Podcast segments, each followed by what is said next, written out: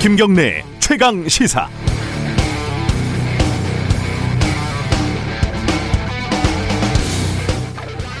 전해철 행정안전부 장관 내정자가 2003년쯤에 강남 쪽에 아파트를 사서 2018년도에 팔았는데 15억 어, 정도 시세 차익을 봤다. 뭐 이런 류의 논란은 하도 많이 봐서 그리 놀랍지도 않습니다. 예를 들어서 뭐 노영민 청와대 비서실장의 경우도 강남 쪽의 아파트를 3억쯤에 사서 11억쯤에 팔았다고 하니까 15년 사이에 8억 정도 어, 나름 짭짤하게 챙겼죠. 야당이라고 다르지 않습니다. 조호영 국민의힘 원내대표도 역시 강남 쪽 아파트로 20억 원이 넘는 시세 차익을 누리고 있다고 하지요. 먼 정치인들 공직자들이 강남에 때로 몰려다니면서 아파트들을 산 것도 아닐 텐데 다들 한 몫씩 잡은 게 그 능력이 신기하기는 합니다. 하지만 이른바 부동산 투기의 성격이 명확하지 않다면 이들을 마치 범죄자인 양 크게 비난할 생각은 없습니다. 단지 운이 좋았을 수도 있는 거니까요. 국민 상당수가 부동산에 주식에 눈이 벌건데 이들에게만 고고하게 황금 보기를 돌같이 하라고 요구할 수 있는지도 잘 모르겠습니다. 하지만 결국 문제는 10억, 뭐 15억, 20억, 부동산, 강남, 아파트 이런 달콤한 단어들 이것들이 이미 달궈질 대로 달궈진 대중의 욕망을 콕콕 찌른다는 거죠. 살살 간지럽힙니다. 저희들도 저렇게 버는데 나는 못할 소냐. 초등학교 아이들의 꿈이 건물주라는 우스갯소리는 전혀 재밌지가 않습니다. 그래서 말씀드렸듯이 결코 비난할 생각은 없지만 그렇다고 해서 결코 책임이 없다는 뜻은 아닙니다. 12월 8일 화요일 김경래 최강 시사 시작합니다.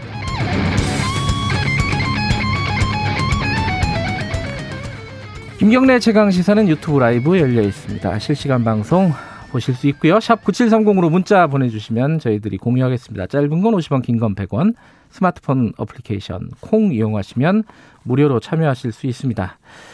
부동산 얘기로 어, 문을 열었는데 2부에서 저희들이 KBS의 경제 전문 기자 김원장 기자와 함께 이 집값, 아파트, 욕망 이런 부분에 대해서 좀 얘기를 나눠보겠습니다.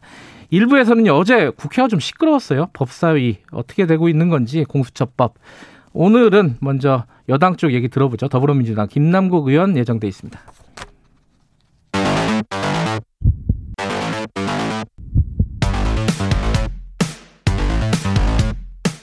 오늘 아침 가장 뜨거운 뉴스 뉴스 언박싱 네 뉴스 unboxing 어, 민동기 기자 나와 있습니다. 안녕하세요. 안녕하십니까. 한겨레 신문 하어영 기자 나와 계십니다. 안녕하세요. 네 안녕하세요. 코로나 상황 어, 뭐 계속 이 얘기를 하고 있는데 오늘도 좀 간단하게 짚어보죠. 지금 전시 상황이란 말이 나왔어요. 그죠? 예. 네. 원래 그 정부 브리핑은요 예. 중요한 것이 매우 건조하게 아무리 위급 상황이라도 그렇죠. 예, 국민들을 놀라게 하면 안 되니까. 예, 중립적으로 예. 하는 것이 원칙입니다. 실제로 어, 중앙재난안전대책본부의 브리핑은 예. 그렇게 해온 것으로 지금까지 평가받고 있는데요. 예. 어제 박능우 중앙재난안전대책본부 1차장이 수도권은 이미 코로나19 전시 상황이라고 이렇게 얘기를 했습니다. 음. 지금은 3차 유행의 정점이 어디까지 올라갈 것인지 가늠하기 어려운 총체적 위기 국면이다 이렇게 이야기도 했고요. 네. 그렇게 얘기하면서 그 나성훈 방대본 일부 일 부본부장이요. 네. 다음 주에는 매일 900명 이상 나올 가능성도 있다 이렇게 얘기해서 1000명 이상 가능성, 그러니까 음. 1000명까지 갈 수도 있다라는 어, 이야기를 언급을 했습니다. 그러니까 뭐 좀 있으면 1000명 간다 이런 얘기들은 뭐 세간에 많았는데 이제 당국자 입자 입에서 다음 주에 900명 정도 나올 수 있다라는 예. 얘기가 나온 거고 그럼 당연히 뭐 그 다음 주는 이게 잡히지 않는다면 1000명 갈 수도 있는 거고 이게 이제 올해 안 끝날 가능성도 있다는 거 아니에요, 그죠? 내년까지 갈 가능성이 이 지금 3차 유행이 그죠? 예, 기정 사실화되고 있고요. 예. 특히나 그 수도권에서 닷새 연속 400, 400명 이상 어, 음. 나오고 있고 이것이 이태원에서 발생했던 것처럼 다시 집단 감염으로 음. 발생하고 있는 것이 심각한 네. 상황으로 몰아가고 있지 않은가 그렇게 평가받고 있습니다. 예. 어, 병상이 부족한 부분에 대해서는 어제 저희들이 예. 서울시 입장을 좀 들었는데 어. 마지막까지 그러니까 자택에서 치료받거나 이런 네. 상황까지 안 가도록 하기 위해서 최대한 확보를 해보겠다. 어, 지금 논의 중이다. 이제 일반 민간 병원들과도 뭐 이런 얘기도 있었고요. 어, 오늘 오늘인가요? 내일인가요? 이 저 그 백신과 관련된 내용이 나온다면서요? 예, 오늘, 오늘 나옵니다. 오늘요? 예, 예. 예. 어, 그럼 구체적인 방안이 나오는 건가요, 이제? 그러니까 지금 한 4,400만 명분 정도의 백신을 살 수 있는 예산을 정부가 확보해 놓은 그런 상태인데요. 예. 구체적으로 지금 한 여섯 개 정도 되는 그 제약회사랑 물밑 접촉을 일단 벌인 것으로 알고 있고요. 예. 어, 중국 쪽 회사는 일단 배제가 된 것으로 지금 알려지고 있거든요. 예. 아직 이게 안정성이라든가 이런 게 확보가 안 됐다라고 정부가 판단을 한 것 같고 다만 여섯 개 영국, 미국 이런 쪽 백신 제약사와는 지금 접촉을 하고 있는 것으로 지금 알려지고 있습니다. 어제 본 기사 중에 그 미디어오늘 기사였나? 이 카페에서 앉아가지고 차를 마실 수 있게끔 맥주병을 놓고 마신다. 아, 네. 네. 빈 맥주병. 네, 그러면 네. 이제 식당으로 이제 취급받는 카페들이 있잖아요. 맞습니다. 아, 그거 보니까 이제 뭐 이해는 돼요. 이제 먹고 살기 힘드니까 그렇죠. 이제 손님을 받으려고 하는 것 같긴 한데 지금 그럴 때는 아닌 것 같습니다. 그죠? 아, 그렇죠. 네. 네. 그리고 특히나 지금 현재로서 우리가 갖고 있는 백신이 있거든요. 마스크입니다. 음. 예. 이 마스크를 쓰는 것이 가장 결정적으로 그 코로나19의 감염을 막을 수 있는 길이기 때문에요. 각자가 좀 조심을 해야 할 것 같습니다. 특히나 어, 먹고 살기 어려운 것은 모두가 아, 다들 공감하는 바인데요. 네. 이런 때일수록 좀 더 조심을 해야 할 것 같습니다. 알겠습니다. 아, 다른 소식도 좀 알아보죠. 어제 국회가 좀 시끄러웠고 청와대에서도 입장이 나왔는데 일단 그 공수처법 이게 지금 어떻게 되고 있는 거예요? 그 국회에서 법사위 소위였죠. 법사위 전체 회의는 아니었고요. 소위를 어 통과를 못한 거죠. 지금 의결이 안 된 거죠. 공수처법은. 예, 어제 하루 종일 법사위가 시끄러웠는데요. 그 예. 그 민주당 소속 법제사법위원들이 예. 어제 오전 그 법반 심사 1소위 예. 소위가 또 있거든요. 그 소위에서 그 공수처법 개정안을 단독으로 어, 상정 의결을 시도를 한 것이고요. 예. 그리고 국민의힘 김도읍 법사위 간사가요 즉시 안건조정위원회를 회부 요청했습니다. 음. 예, 그래서 그 개정안 의결 시도를 막았고요. 그 안건조정위가 열리면 일단은 멈춤입니다. 음. 일단은 멈춤인데 다시 오늘 그러니까 이 시각 아, 1시간 뒤쯤인데요. 오전 9시에 어, 공수처법과 그리고 9시 반에 상법 안건조정위를 어, 윤호중 법사위원장이 민주당 소속이죠. 법사위원장이 음. 열겠다라고 이렇게 밝히고 있어서요. 다시 한번 충돌이 예상됩니다. 근데 이게 애초에 여야 간에 지금 협상이 진행 중이었는데 어, 여당이 합의를 깼다. 뭐 야당은 그렇게 주장하더라고요. 어떻게 된 그러니까 거예요? 어제 오전에 이제 박병석 국회의장 주재로요. 네. 양당 원내대표 회동을 가졌는데 네. 이 회동에서 공수처장 후보 추천에 밀도 있는 협의를 이렇게 진행하기로 일단 얘기가 됐습니다. 음. 그래서 어제 오전에 아, 얘기가 잘 되나 보다 음. 이제 이런 전망이 나왔는데 어제 오전에 방금 이제 하영 기자가 얘기한 그 법사위 법안 심사 소위에서요. 네. 민주당이 공수처법 개정안을 의결을 하려고 했습니다. 네, 그러니까 시도를 했다. 시도를 네. 한 거죠. 그러니까 민주당 입장은 이런 겁니다. 공수처장 후보 추천 위원회를 재가동하는 문제하고 네. 공수처법 개정은 완전히 별개다. 음. 민주당은 이제 이렇게 얘기를 하고 있는데 국민의힘 입장에서는 아 이거는 신의성실 위반이다. 음. 이렇게 이제 주장을 하고 있는 거죠. 그래서 어제 하루 종일 파행이 이어진 겁니다. 음. 기사 보니까 어, 왜 강행하냐 야당이 그러니까 그렇죠. 여당은 왜 방해하냐 뭐 이러, 네. 이러더라고요. 네. 그러니까 이쪽에서는 이제 야당 쪽에서는 협의가 이루어지고 있는 상황인데 왜 강행하냐 이거죠. 근데 여당은 어, 왜 회의에 참석도 안 하고 방해하고 그렇죠. 이러냐 뭐 이런 건데 오늘 만약에 통과를 한다. 만약에 이제 그 법사위를 통과를 한다. 그러면은 어, 본회의까지 갈 수 있는 건가요? 어떻게 되는 거예요? 어, 일단 그 국회 로텐도호라고 법사위 회의장에서 철야 농성했고요. 예. 어, 본회의까지 가게 됩니다. 다만 음. 이제 9일 본회의 때 예. 그 국민의힘에서는 필리버스터를 예고하고 있거든요. 예. 필리버스터를 예고하고 있고 국회 본회의가 끝나자마자 바로 임시회의를 열어서 어, 민주당은 통과를 하겠 통과시키겠다라는 음. 방침입니다. 그 본회의에 상정은 할 수 있을 것 같은데 네. 그러면은 필리버스터로 막겠다 야당은 국민의힘은 필리버스터로 막겠다라는 거고요. 예. 그러니까 국민의힘이 또 필리버스터를 신청을 하니까 예. 민주당 쪽에서는 임시국회 소집 요구서를 제출했거든요. 그러니까 지금 규정이 필리버스터를 하다가 회기가 끝나잖아요. 네. 그러면 정기국회 회기가 끝나면 끝나면 네. 9일에 네. 다음 회기에서 안건을 반드시 지체 없이 표결을 해야 되는 그런 규정이 있거든요. 그래서 네. 민주당이 이제 이걸 좀 예고를 하는 그런 상황입니다. 기억이 나네요. 이 필리버스터 몇 번 해봐가지고 아, 그죠? 네. 아 그 다음에는 필리버스터를 못 하는 거잖아요. 못 하는 겁니다. 네. 네. 규정이 그렇게 돼 있어서 그러면은 여당의 스케줄대로 가면은 10일 날 통과될 가능성이 꽤 있다. 그렇죠. 이런 거네요. 물론 뭐 그 사이에 뭐 정치라는 게 뭐 어떻게 되는지 알 수는 없지만은 어, 뭐 관련된 얘기는 저희들 unboxing 끝나면 오늘은 여당 입장 좀 먼저 들어보도록 하겠습니다.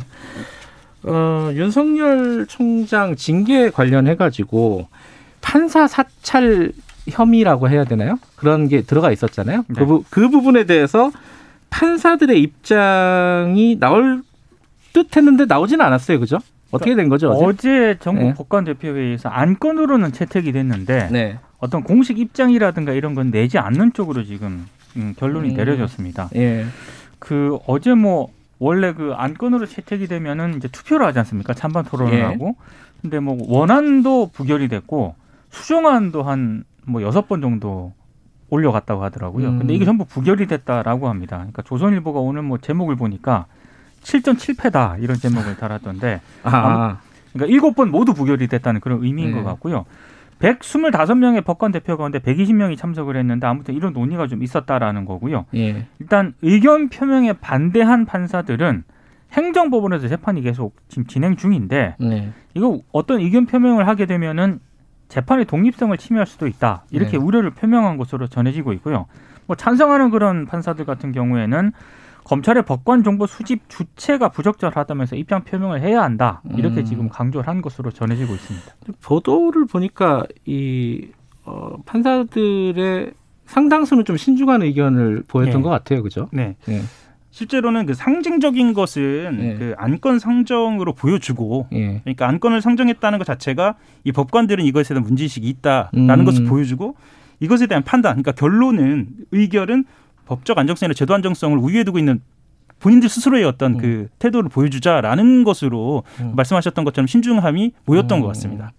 그래서 그렇게 되면은 해석이 이게 좀 뭐랄까 너무 거친 얘기지만 누구한테 유리한 거예요? 지금 결론이 윤석열 총장한테 유리한 아니, 그러니까 거예요? 만약에 법... 이제 네. 그 어떤 판사들의 입장 이게 네. 부적절하다라는 네. 입장이 만약에 나왔다면은 음. 법무부가 10일 징계위원회에서 분명히 이걸 얘기를 하지 않겠습니까? 약간 탄력을 받을 수 있다. 그러면 법무부가. 이제 윤석열 네. 총장 입장에서는 매우 불리하게 놓일 수도 있는 그런 상황이었는데 음. 어찌 됐든 입장 표명 자체를 안 했기 때문에 네. 아, 윤, 뭐 법무부가 이걸 활용할 가능성은 굉장히 낮아진 아, 거죠 지금. 판사들이 뭐 잘했다 이런 일은 없을 거고 만약에 그렇죠. 결론이 나왔으면은 네. 이거 잘못된 일이다라는 결론이 나왔을 텐데 만약에 네. 그랬으면 그러면은 어, 윤석열 총장한테는 뭐 유리하다기보다는 부, 지금 상황은 그렇죠. 뭐 불리하지, 불리하지 않은 상황 네. 네. 뭐 이렇게 정도까지 된 거네요. 그죠? 음. 근데 지금 그 얘기가 나왔어요. 윤, 이 징계위 관련해 가지고 감찰위원회가 열렸었잖아요. 그때 네. 이제 징계 절차나 이런 부분에 대해서 부적절하다 뭐 이런 결론을 내렸었는데 네. 어제 기사를 보니까 이 그 감찰위원회 하는 도중에 한동훈 검사장하고 어, 윤석열 총장하고 통화한 내용 뭐 이런 게 나와갖고 뭐 문제가 됐다는데 어떤 게 문제라는 거예요, 그게? 그러니까 지난 1일 법무부 감찰위원회 회의가 열렸는데 예. 그때 그 박은정 감찰 담당관이 예. 이 회의에 출석을 했거든요. 예. 그래서 한동훈 검사장하고 윤석열 총장의 통신 기록 조회 내용을 첨부한 자료를 이제 위원들한테 준 겁니다. 음. 이걸 왜 줬냐면은 검언 유착 의혹 감찰을 윤 총장이 막아섰다는 부분을 설명하려고 이제 이 자료를 배포를 어. 한 건데요. 근데 이 보, 보니까 통신 내역 조회서를 보니까 올해 2월부터 4월 그리고 윤 총장과 한동훈 검사장이 매일 여러 차례 통화를 했고 아 그래요? 카카오톡 음. 메시지 같은 경우에는 200여 건을 주고받은 것으로 나와 있고요. 카카오톡이야 뭐뭐 크크크도 있고 그러니까 뭐 200개가 뭐 얼마나 많은지 잘 모르고 검사장이 크크 이런 거안 했다고. 아, 모를 일이에요. 네. 아무튼 그게 하나 있고요. 또또 네. 또 조회소를 보니까 한동훈 검사장하고 윤 네. 총장의 부인 김건희 씨가 통화한. 그건 왜 통화를 자주 했던 거죠? 그러니까 어떻게 된 거예요? 이 박은 전 담당관이 이 부분에 대해서 부연을 했다라고 하는데 네. 해석은 이런 해석이 나옵니다. 윤 총장이 본인은 물론이고 네. 부인의 전화를 이용을 해서 한동훈 검사장과 통화를 주고 받은 것 아니냐 이런 아. 해석이 좀 나오고 있습니다. 왜요? 자기 전화로 하면 되지? 글쎄요, 무슨 지켜야 할 무언가가 있지 않았을까요? 그런데 저는 이걸 음. 보면서 느낀 건 정말 가깝기는 가까운 모양이다라는 걸 아, 느꼈습니다. 그렇죠. 예. 근데 지금 아무리 가까워도 조사를 받고 있는 검사가 조사를 받고 있었잖아요. 예. 후배 검사. 근데 전 검찰총장이 이렇게 그 조사받는 도중에 계속 통화를 하는 것 자체는 좀 부적절한 것 같은데. 그렇죠. 네, 그렇죠. 예. 근데 어쨌든 근데 이 얘기가 그런 식으로 흘러가는 게 아니라 지금 어 일부 언론에서 나오는 거는 개인정보 유출 아니냐 오히려 그런 쪽으로 나오더라고요. 그죠? 보수 언론에서는 예. 아 이거는 개인정 개인정보 보호법 위반이다 이렇게 음. 문제를 좀 제기를 하고 있는 건데요. 예. 일단 여기에 대해서 법무부 입장은 감찰 규정에 따라서 감찰 기록의 증거 자료를 첨부했고 네. 일단 비공개 회의 이후에 회수를 했기 때문에 법령에 따른 행위다 이렇게 주장을 음. 하고는 있습니다. 음. 근데 지금 어, 비밀로 유지돼야 할 개인의 통화 기록에 관한 내용이 어떤 경위로 유출이 됐는지 의문이다 이렇게 음. 박은정 담당관이 얘기를 했거든요. 네. 그러니까 오히려 이 박은정 감찰 담당관의 입장은 이걸 누가 밖으로 빼돌렸느냐. 음. 자기는 비공개로 설명을 하고 회수를 했는데 누군가가 빼돌렸다 이렇게 지금 아, 의혹을 제기하고 아, 누군가 언론에 유출했다. 그렇죠. 아 의도가 있다. 뭐 이런 저기 박은정 담당관의 주장이군요. 어, 하나만 더 알아보죠. 김종인 위원장이 내일인가요? 내일 네. 사과를 한다는 거죠 지금. 그뭘 뭘 사과를 하는 거죠? 탄핵 사과입니다. 박근혜 전 대통령. 예, 예. 예. 그, 심지어는 사과를 할 수 없다면 비대위원장을 던지겠다. 이렇게 얘기하면서 정면 돌파에 나섰는데요. 거의 배수진이네요. 예. 예. 그동안 시기를 봐왔지만 더 이상 미룰 수 없다. 음. 그리고 낙인 효과 없다. 이렇게 얘기하면서 우리가 확실하게 변하고 했지만 보여준 게 없지 않느냐라고 이렇게 음. 이야기를 했다고 합니다. 어, 분명한 거는 어, 국민의힘 내부에서는 이것에 대한 분명한 반대 여론이 있기 때문에 음. 갈등이 예고됩니다. 어, 반대를 하는 이유는 낙인? 뭐 선거 앞두고 이럴 것까지 있느냐 뭐 이런 건가요? 어떤 어떤 거예요? 그러니까 월권이라는 거고요. 월권 예, 기본적으로. 예, 장재훈 의원 같은 경우는 그렇게 얘기를 했고 음. 배현진 원내대변인 같은 경우에는 문재인 정권 탄생부터 사과해야 한다 이렇게 주장을 했습니다. 그러니까 문재인 정권 탄생에 김정일 위원장도 아. 책임이 있기 때문에 그것부터 사과해라. 그러니까 굉장히 반발이 거센 상황인 거죠. 쉽지 않겠네요, 이거. 쉽지 않습니다. 어, 네. 어, 어떻게 되는지 내일 좀 궁금합니다, 이거. 자, 오늘 여기까지 듣죠. 두 분 고맙습니다. 고맙습니다. 감사합니다. 민동기 기자 그리고 한겨레 신문 하호영 기자였습니다. 김경래 최강 시사 듣고 계시고요. 지금 시각은 7시 37분입니다. 최강 시사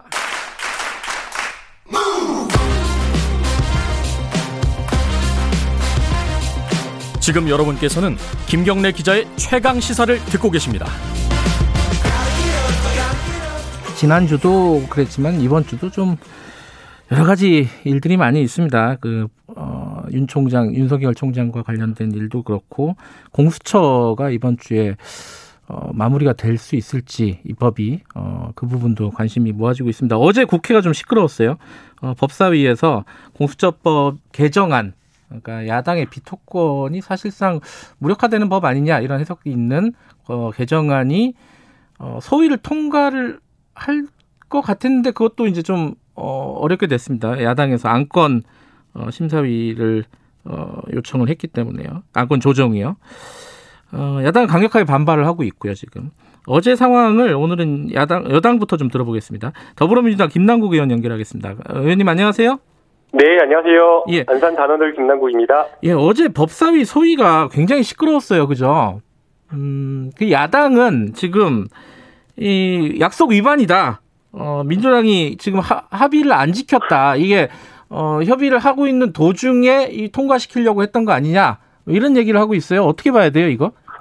네, 뭐 간사들 간에 어떤 이야기가 오갔던 것으로 보이고요. 예. 나중에 저희가 제가 어, 내용을 좀 확인을 해보니까 예. 이제 백혜련 간사가 이야기를 했던 것은 네. 원내대표 간의 오전에 협의가 진행되는 동안 동안은 의결을 하지 않고 기다리겠다라는 취지였다라고 합니다. 예. 그런데 오전에 그 원내대표 간의 협의가 이제 다, 사실상 다 종료된 이후였기 때문에 예. 그 백혜련 간사가 의결을 하겠다라고 하는 것이 음. 합의 약속된 것을 깨뜨렸다라고 평가하기는 음. 좀 어렵다고 보이고요. 예. 그리고 또 더 나아가서 그 의결했던 것들을 보면 어, 의결하는 내용을 보면 5.18 특별법과 관련된 것을 어, 의결을 했, 습니다 예, 의결 그걸 내용, 먼저 했죠. 예. 네, 그걸 제일 먼저 했는데요. 내용상으로 음. 보더라도 전주의 백혜련 간사님 뭐 속기록을 보시면 알겠지만 전주의 간사님께서 주장 그 전주 의원님이 주장한 내용을 최대한 반영해야 된다라고 하면서 네. 그거를 여러 차례 백혜련 간사님이 어, 주장을 하면서 힘주어 강조했고요. 예. 그래서 결국에는 그 전주의 의원님이 이야기한 부분을 어, 결정을 내릴 수가 없어서 네. 다시 전체 회의에서 이 부분은 논의하기로 하면서 의결을 했던 거였습니다. 네. 네 그래서 약 뭐 내용상으로 봤을 때도 약속한 것을 위반했다라고 좀 보기에는 좀 어렵다고 보입니다. 공수처법도 어제 의결을 하려고는 했었죠, 그죠? 네, 공수처법도 저희가 이미 소회의를 세 차례 이상 그 토론을 했었거든요. 예. 그래서 여러 가지 쟁점 사안들을 보니까 한 여덟 가지에서 아홉 가지 정도 였는데 그 중에 두세 가지에 대해서 의원들 사이에 합의가 이루어져서 합의가 되지 않은 부분은 아예 그 쟁점으로 빼가지고 의결을 할 생각조차 없었고요. 네. 의원들 사이에 합의가 된 몇 가지 두세 가지 쟁점에 대해서만 의결을 하려고 했었는데 음. 그것을 계속해서 이제 그 회의에 참석하지 않고 음. 야당이 오전에 정말 저는 이건 국회 선진화법 명백한 위반이라고 보는데요. 예. 주호영 원내대표와 김도국 간사가 계속 회의 진행하는데 소리치면서 방해하고 음. 그 다음에 수십여 명의 십여 명 이상의 의원들이 우르르 들어와 가지고 고성으로 네. 회의 진행한 것은 저는 있을 수가 음. 없는 일이 발생했던 겁니다. 근데 야당 입장에서는요, 이제 원내대표들이 국회의장하고 얘기하면서 밀도 있는 뭐 논의를 진행하겠다, 뭐 이런 합의가 이루어졌잖아요. 그 부분 약속을 뭐 바로 뒤집은 거 아니냐, 뭐 이렇게 보는 것 같아요. 이거 어떻게 봐야 됩니까, 이거는? 합의가 진행되었던 것으로 보이긴 하는데, 예. 어, 그러나 우선은 이게 합의의 대상이 될 수가 없습니다. 음. 기본적으로 공수처장 추천이라고 하는 것은 추천위원회가 독립되어서 활동할 활동하도록 되어 있고요. 예. 이것은 공수처법에 명백하게 음. 정해져 있는 법 조문으로 나와 있는 내용인 거죠. 예. 어 그리고 이제 여야 원내대표 간에 합의를 어떤 공수처장 후보에 대해서 합의를 했다고 하더라도 네. 누가 추천위원 중 어느 하나나 누구라도 음. 이건 인정할 수 없다라고 해버리면 사실상 합의에 합의가 그냥 아무 무용 의미가 없는 것으로 돼버리거든요. 그래서 예. 이건 애초에 잘못된 하, 어, 합의의 대상이 안 되는 걸 가지고 원내대표 간에 합의를 하려고 했다라고 보고요. 예. 그 다음에 이제 그 주말 사이에 진행됐던 내용을 보니까 어, 뭐 여야 간에 판사 출신의 어떤 변호사를 뭐 공수장 후보로 합의까지 이르렀는데 예. 결국에는 뭐 어, 가족들이 반대해가지고 안 됐다 무산됐다라고 합니다. 예. 음, 그러니까 뭐 지금 그런 얘기를 해요 조영 원내대표가 뭐 이 문재인 정권이 중용했던 법조인들을 써도 좋다는 제안까지 했는데 민주당이 확답을 하지 않고 있다 이런 상황이었다 이렇게 얘기를 했거든요. 이거 어디까지 진행이 된 거예요 이거는? 그거는 제가 확인하지 않은 음, 내용이고요. 네. 제가 앞서 말씀드린 대로 공수처법 제6조 6항에 예. 정치적 중립과 독립을 지켜서 추천위원회가 활동하도록 되어 있고 예. 그다음에 여야가 추천한 추천위원들이 있지만 그건 네. 추천했을 때뿐이고 예. 그 이유는 각 여당의 의견이나 이런 것들을 막 어, 음. 조정되어서 이렇게 하는 것은 있을 수가 없는 일입니다. 또 특히나 법원 행정처장과 또 대한변호사 협회장 같은 경우에는 정치적 중립이 매우 중요하다라고 하고 있는데 아예 이것을 여야 간에 합의해서 이렇게 결정한다는 것은 음. 어, 법의 법 정신에도 맞지 않다라고 보입니다. 어, 그런 얘기도 했어요. 어, 야당에서 어, 법조 초선들의 광기에 민주당 전체가 끌려가는 지경이다. 이게 아마 김남국 의원을 두고 얘기하는 거일 것 같은데. 저그 얘기 듣고 너무 황당했는데요. 네. 어, 제가 그 정도의 힘이 있는 의원이 아니고요. 예. 그리고 그 당내 의사결정 구조라고 하는 것이 그렇게 어떤 한 명의 있는 의원에 의해서 결정되는 것이 아닙니다. 네. 어, 당정청 간의 의견 조율도 수차례 뭐 여러 차례 회의를 이렇게 해서 결정을 하고요. 네. 또 의원들 사이에 이견이 있을 수가 있는 거잖아요. 네. 그런 것들은 또 상임위 중심으로 해서 회의를 사전 회의나 이런 사후 회의를 통해 가지고 의사결정하기 때문에 네. 뭐 제가 강한 뭐 개혁적인 성향 아주 강한 의지를 가지고 있다고 하더라도 당을 좌지우지한다라는 건 좀 있을 수 없는 일이라고 봅니다. 알겠습니다. 그 지금 야당이 어 안건 조정위원회를 요청을 했습니다. 그러면 어떻게 되는 거예요? 일정은 오늘 안건 조정위원회가 열리는 건가요?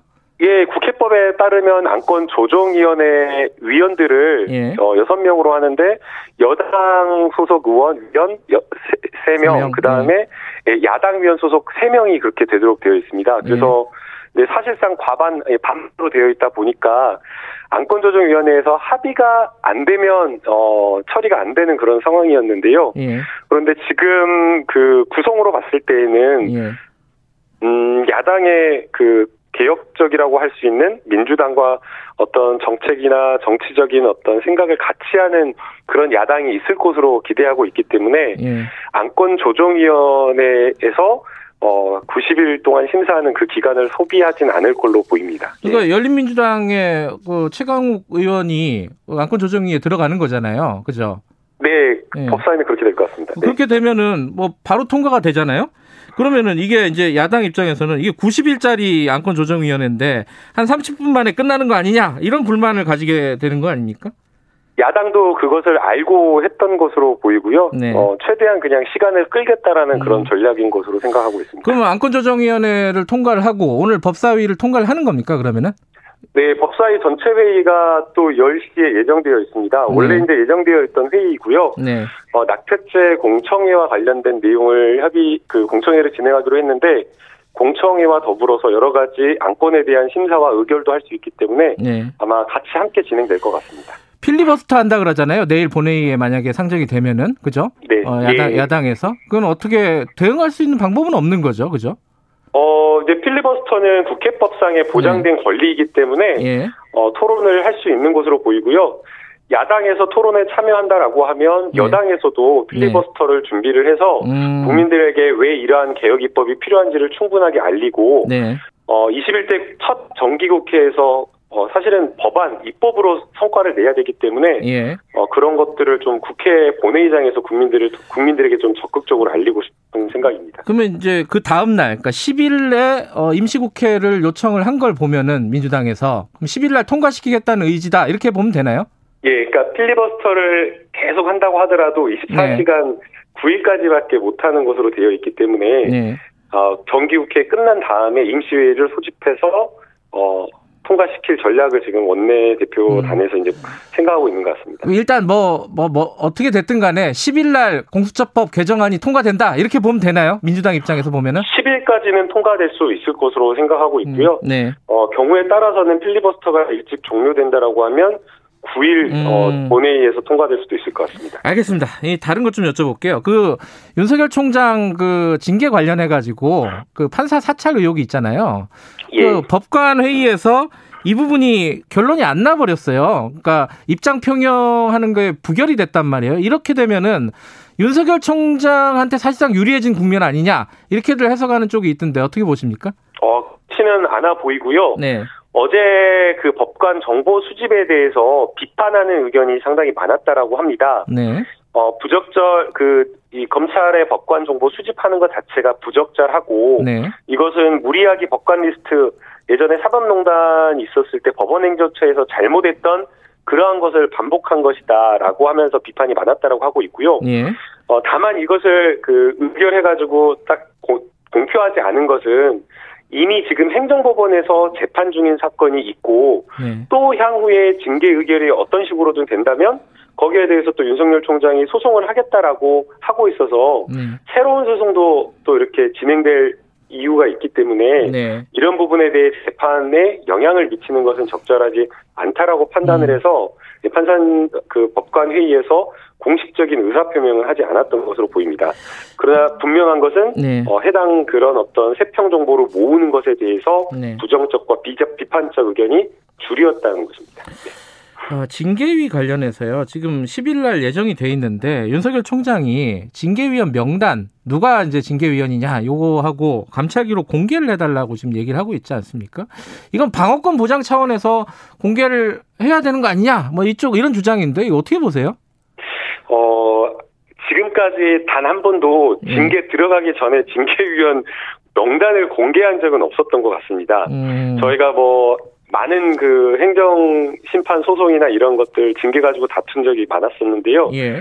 절차 시작 전부터 그렇게 징계위원 명단을 공개하라고 한 적이 없었고 예. 만약 그런 식이라고 하면은 이제 수능이 끝나가지고 수시 곧 있을 텐데 수시 보는 학생들이 어 학생 그 뭐야 학교에 면접 교수 위원들을 빨리 음. 명단을 공개해라라고 요청을 음. 한다거나 아니면 취준생들이 기업에 입사를 하면서 면접위원 명단을 공정하기 위해서 공개를 하지 않으면 문제 있다라고 음. 이렇게 지적하는 거 다를 바 없어서 이것은 좀 어, 타당한 지적은 아니라고 보이고요. 예. 그리고 특히나 지금 심각한 문제가 징계위원회의 독립된 활동이 보장되지 않는다는 게 오히려 심각한 문제입니다. 검사가 지금 세 분이 들어가도록 네. 되어 있는데요. 워낙 검찰 조직이 똘똘 뭉쳐가지고 음. 어 여러 가지 어 동료 그 검사들이 압력과 압박을 하고 있어가지고 사실상 제대로 된 그 검사 검, 그 징계위원회 위원으로서 활동하기가 쉽지가 않은 상황이라고 하고 있기 음. 때문에 음. 비공개하는 게 맞다라고 보이고요. 예. 또그 해당 그 징계위원회에서 논의된 내용도 예. 사실은 외부로 공개되면 안 되는데 그러한 것들까지도 막 외부로 공개되는 음. 그런 문제가 있어서 이거는 조금 오히려 그 징계위원회의 독립된 활동이나 공정한 절차 이러한 것들을 방해하는 게 아닌가 생각이 듭니다. 그 윤석열 총장이 검사 징계법에 대해서 헌법 소원한 거 아시잖아요. 예. 근데 이게 이제 사실상 법무부 장관이 검사 판사 역할 다 하는 거 아니냐 지금 징계법에 따르면은 어, 위헌 소지가 있다 이런 주장인데 이거 어떻게 보십니까? 처음 나오는 이야기인 것 같습니다. 지금까지 음. 예. 어, 모든 징계위원회 검사에 대한 징계와 이러한 것들을 그렇게 해왔었는데 이제 와서 그런 주장을 하는 게 적절하지 않다라고 보이고요. 예. 징계라고 하는 것은 인사권에 포함되어 있는 하나의 내용 중 하나로 볼 수가 있습니다. 음. 그래서 당연히 인사권을 가지고 있는 법무부 장관이 징계를 하는 것인데 그걸 가지고 안 된다라고 한다면 인사를 하지 말라는 것과 다를 바 없고요. 음. 또 특히나 여러 잘못된 그, 그 구성원에 대해서 징계와 감찰을 할 수가 있어야지 조직을 운영할 수가 있는데 네. 그것은 사실상 그냥 검찰을 마음대로 할 수 있게 해달라라는 주장과 다를 바 없기 때문에 네. 타당한 주장은 아니고 이것은 오히려 좀 이렇게 징계위원회 질질 끌려고 하는 그런 음. 목적이 있는 것은 아닌가 생각이 듭니다. 기각될 걸로 보십니까 헌법소원은? 네, 기각될 걸로 보입니다. 알겠습니다. 오늘 여기까지 듣죠. 고맙습니다. 네, 감사합니다. 예. 어, 국회 법사위원 더불어민주당 김남국 의원이었고요. 어, 김경래 최강세 1분 여기까지 하죠. 2부에서는 부동산 문제 좀 다뤄보도록 하겠습니다. 잠시 후 8시에 뵙겠습니다.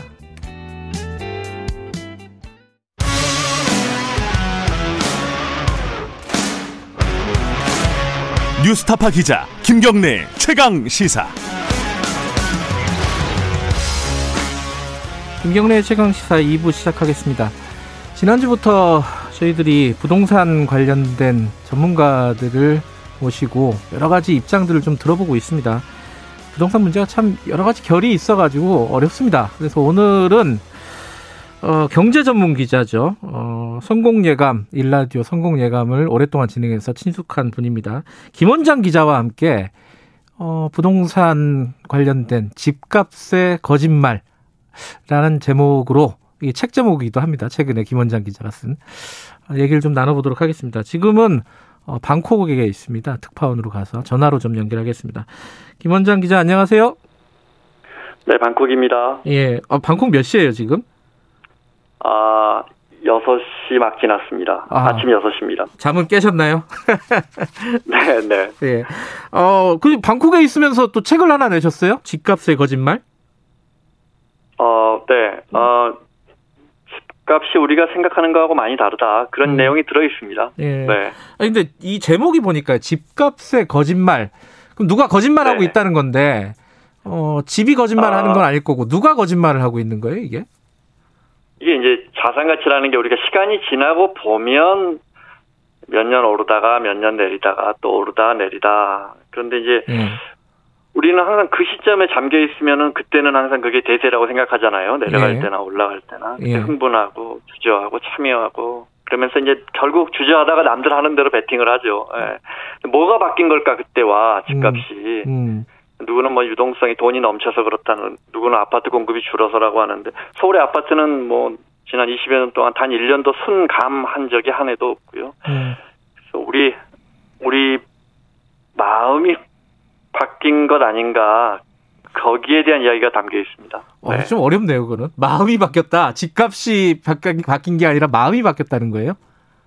네네네. 어, 잠시 후에 하나씩 설명드리겠습니다. 네. 알겠습니다. 이, 뭐몇 가지 이제, 어, 다 얘기를 다룰 수는 없을 것 같고, 이 청취자분들이 네. 궁금한 부분들 몇 가지 좀 여쭤볼게요. 일단은, 최근에 집값이 많이 오른 건 사실이잖아요. 네, 물론입니다. 예. 그런데 이게, 어, 이거를 이제 어떻게 해결할까를 여러 가지 의견들이 나오는데 공급이 부족하니까 공급을 늘려야 된다. 그래서 뭐 아파트 네. 재건축 같은 거 규제 풀고 어, 서울에 좋은 아파트, 양질의 아파트, 사람들이 좋아하는 아파트 많이 공급하면은 이거 풀린다. 근데 정부가 이거 안 하고 있어서 지금 문제가 있는 거다. 이런 주장들이 어, 꽤 많이 나오고 있거든요, 사실. 그 어떻게 보십니까? 이게 여기에 대해서 어, 대부분은 틀린 주장이라고 김원장 기자가 책에 썼던데 어떤 내용이에요? 네, 네.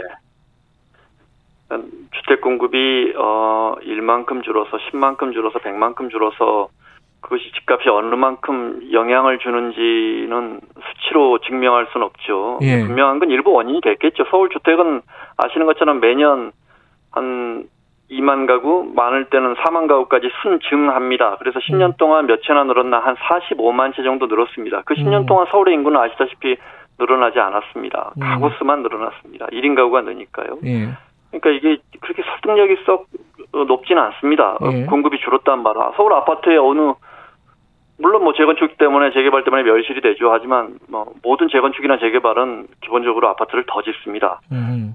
박근혜 정부 때도 문재인 정부 때도 서울 아파트가 해마다 몇 채나 늘었나 보시면요. 그냥 복, 이건 복잡한 문제가 아닙니다. 그냥 적을 땐 2만 가구, 어쩔 땐 1만 8천 가구, 많을 때는 5만 가구가 늘어난 적도 있습니다. 그러면 네.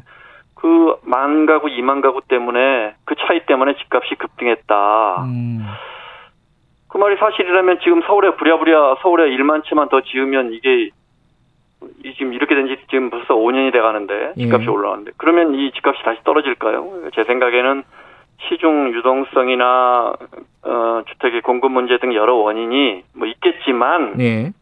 그걸 이유로 집을 사야겠다는 대중의 심리가 점점 뜨거워지면서 집값을 올리는 게 아닌가. 또그 음. 심리를 상당수 언론이 계속 붙이질하는 거 아닌가. 음. 그렇게 생각합니다.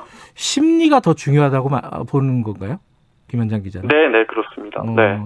근데 저희들이 이게 부동산 관련해서 연속 인터뷰를 하고 있는데 어, 경제 전문가죠. 국민의힘 윤희숙 의원 같은 경우에는 공급 네. 문제를 얘기하면서 이 예컨대 KBS 앞에 있는 여의도 국회의사당에다가 좋은 아파트를 지면은 그런 식으로 네. 강남 같은 양질의 어, 주택 단지들이 여러 군데 생길 거라는 기대가 생긴다면 어, 부동산 잡을 수 있다. 가격 잡을 수 있다. 네. 이런 식의 주장을 했단 말이에요. 이런 주장에 대해서는 어떻게 보세요? 어, 일단 세종시 이전은 정말 아주 근본적인 땜질식이 아니고 근본적인 부동산 대책이고요. 네. 네. 어, 우리만큼 사는 나라 중에 메트로폴리탄이 하나밖에 없는 모든 대기업이 정말 모든 대기업의 본사가 한 도시에 몰려 있는 나라가 전 세계에 어디 있습니까? 음. 여의도에 아파트 10만 원 짓는다는 건 단기적으로는 단기적으로는 좋을 것 같습니다. 단기적으로? 네. 음, 장기적으로는 큰 대세에 영향을 안 준다는 말씀이신가요? 이미 뭐 우리나라 주택 보급률은 뭐 지난 음. 정부에서만 뭐 지난 정부 따질 것도 없이 네. 불과 2014년까지 우리는 하우스포고 집이 너무 넘치고 집을 너무 건설사가 많이 지었고를 매일같이 언론이 보도했거든요. 아 그게 그 그게 집들은 다 어디 간 겁니까? 그게 언제였죠? 그게? 장기적으로 이게 어떻게 될지는 물론 아. 뭐 통계적으로 보면 인구가 급격하게 줄어듭니다. 전 세계 아시다시피 유례 없이 인구가 줄어들고 예. 주택을 살 수 있는 인구까지 그게 여파가 미치려면 아직 시간이 남아 있지만 예. 장기적으로는 확단하기는 어렵습니다. 케인즈가 장기적으로는 우리 다 죽는다 그랬잖아요. 일단 장기적으로는 10만 원 짓는다는 건 뭐 효과가 있겠죠. 네. 음. 그또 이제 정부에서 이제 공급에 대한 얘기가 많이 나오니까 신도시 네. 건설을 네. 얘기를 했어요. 이미 얘기를 해가지고 네. 직구 이제 추진을 하고 있는데 이런 어떤 네. 어 근교 수도권에 어, 신도시를 많이 지어 건설을 해가지고 집값을 잡는 방식 이 부분은 뭐 네. 타당한 방향이라고 보십니까?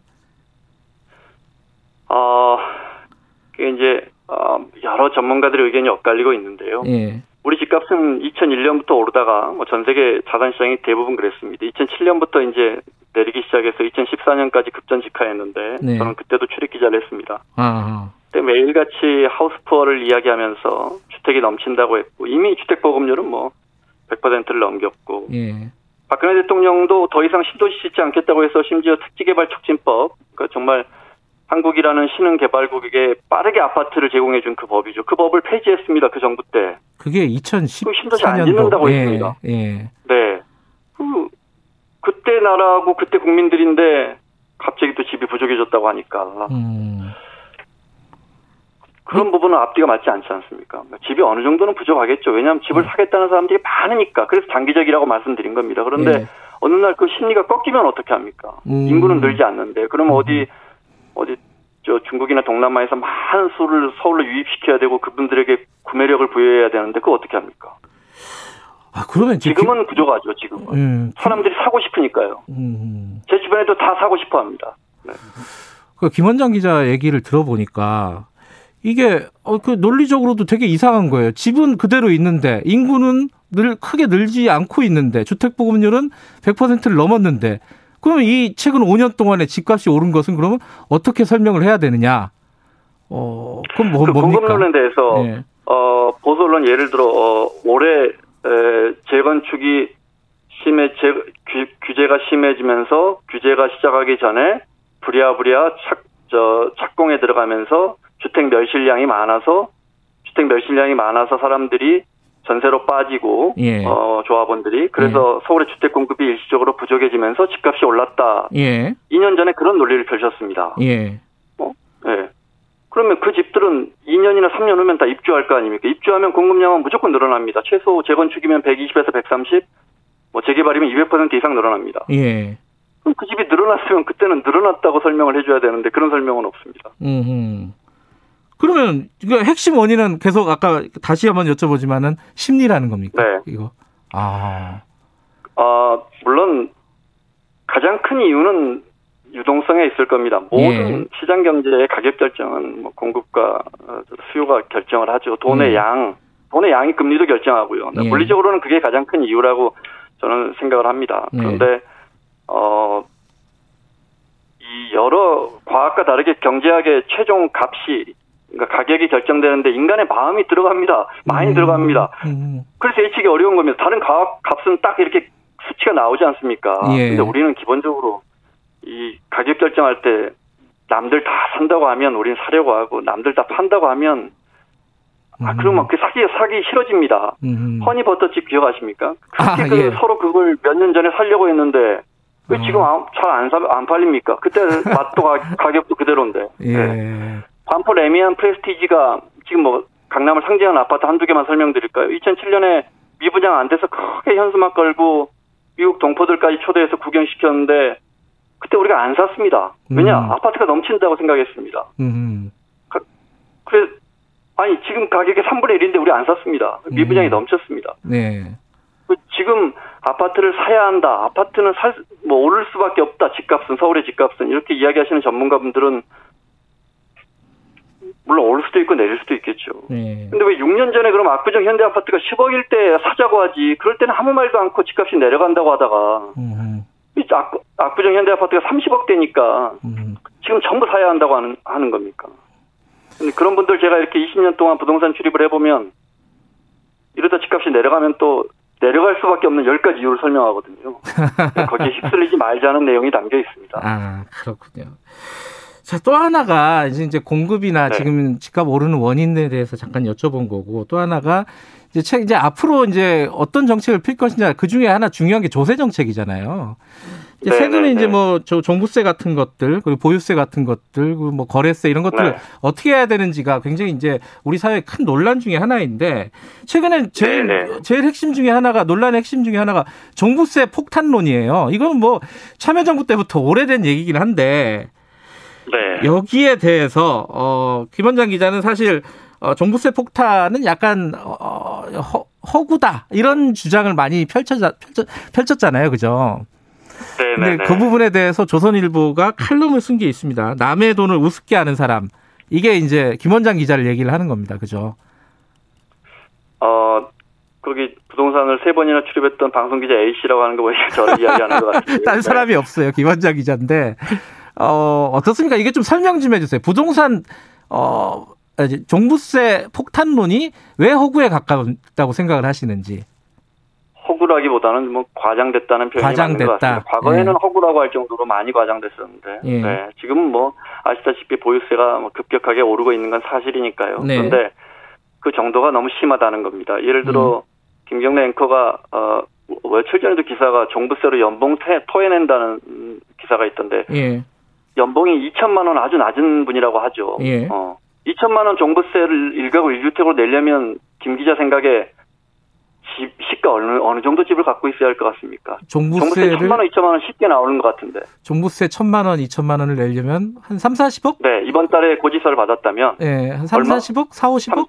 3, 3 40억. 4, 50억? 네. 뭐 그 정도요? 어떻게 보 어떻게 계산합니까? 30억 래미안 대치팰리스를 부부가 5대 5로 32평 지금 한 31억 30억 하는데 갖고 한 채 갖고 있으면 네. 그러면 한 170만 원 정도 나옵니다. 이건 이제 사람마다 다를 수 있습니다. 제 말은 음. 이게 100, 뭐 장기 보유했거나 어르신이 갖고 음. 계시면 또 할인해 주니까요. 예, 공제 같은 네, 것들이 다르니까. 예. 네. 그렇지만 이 이게 천만 천만 원 정도 정부세가 2천만 원 정도 나오려면 예. 60억, 70억, 100억 정도 갖고 있어야 합니다. 60억, 70억, 100억이요? 음. 그렇습니다. 네. 25억 시세 25억 정도 되는 아파트 부부 합산으로 1가구 1주택 갖고 있다면 상식적으로는 평균적으로 100만 원 나오지 않습니다. 25억이면 음. 강남에 종부세를 내는 일반적 아파트입니다. 음. 100만 원 나오지 않습니다. 실제 통계로도 정부 통계를 찾아보면 종부세 우리 국민 66만 명이 내는데 그중 음. 10명 중 6명이 100만 원 이하로 냅니다, 올해.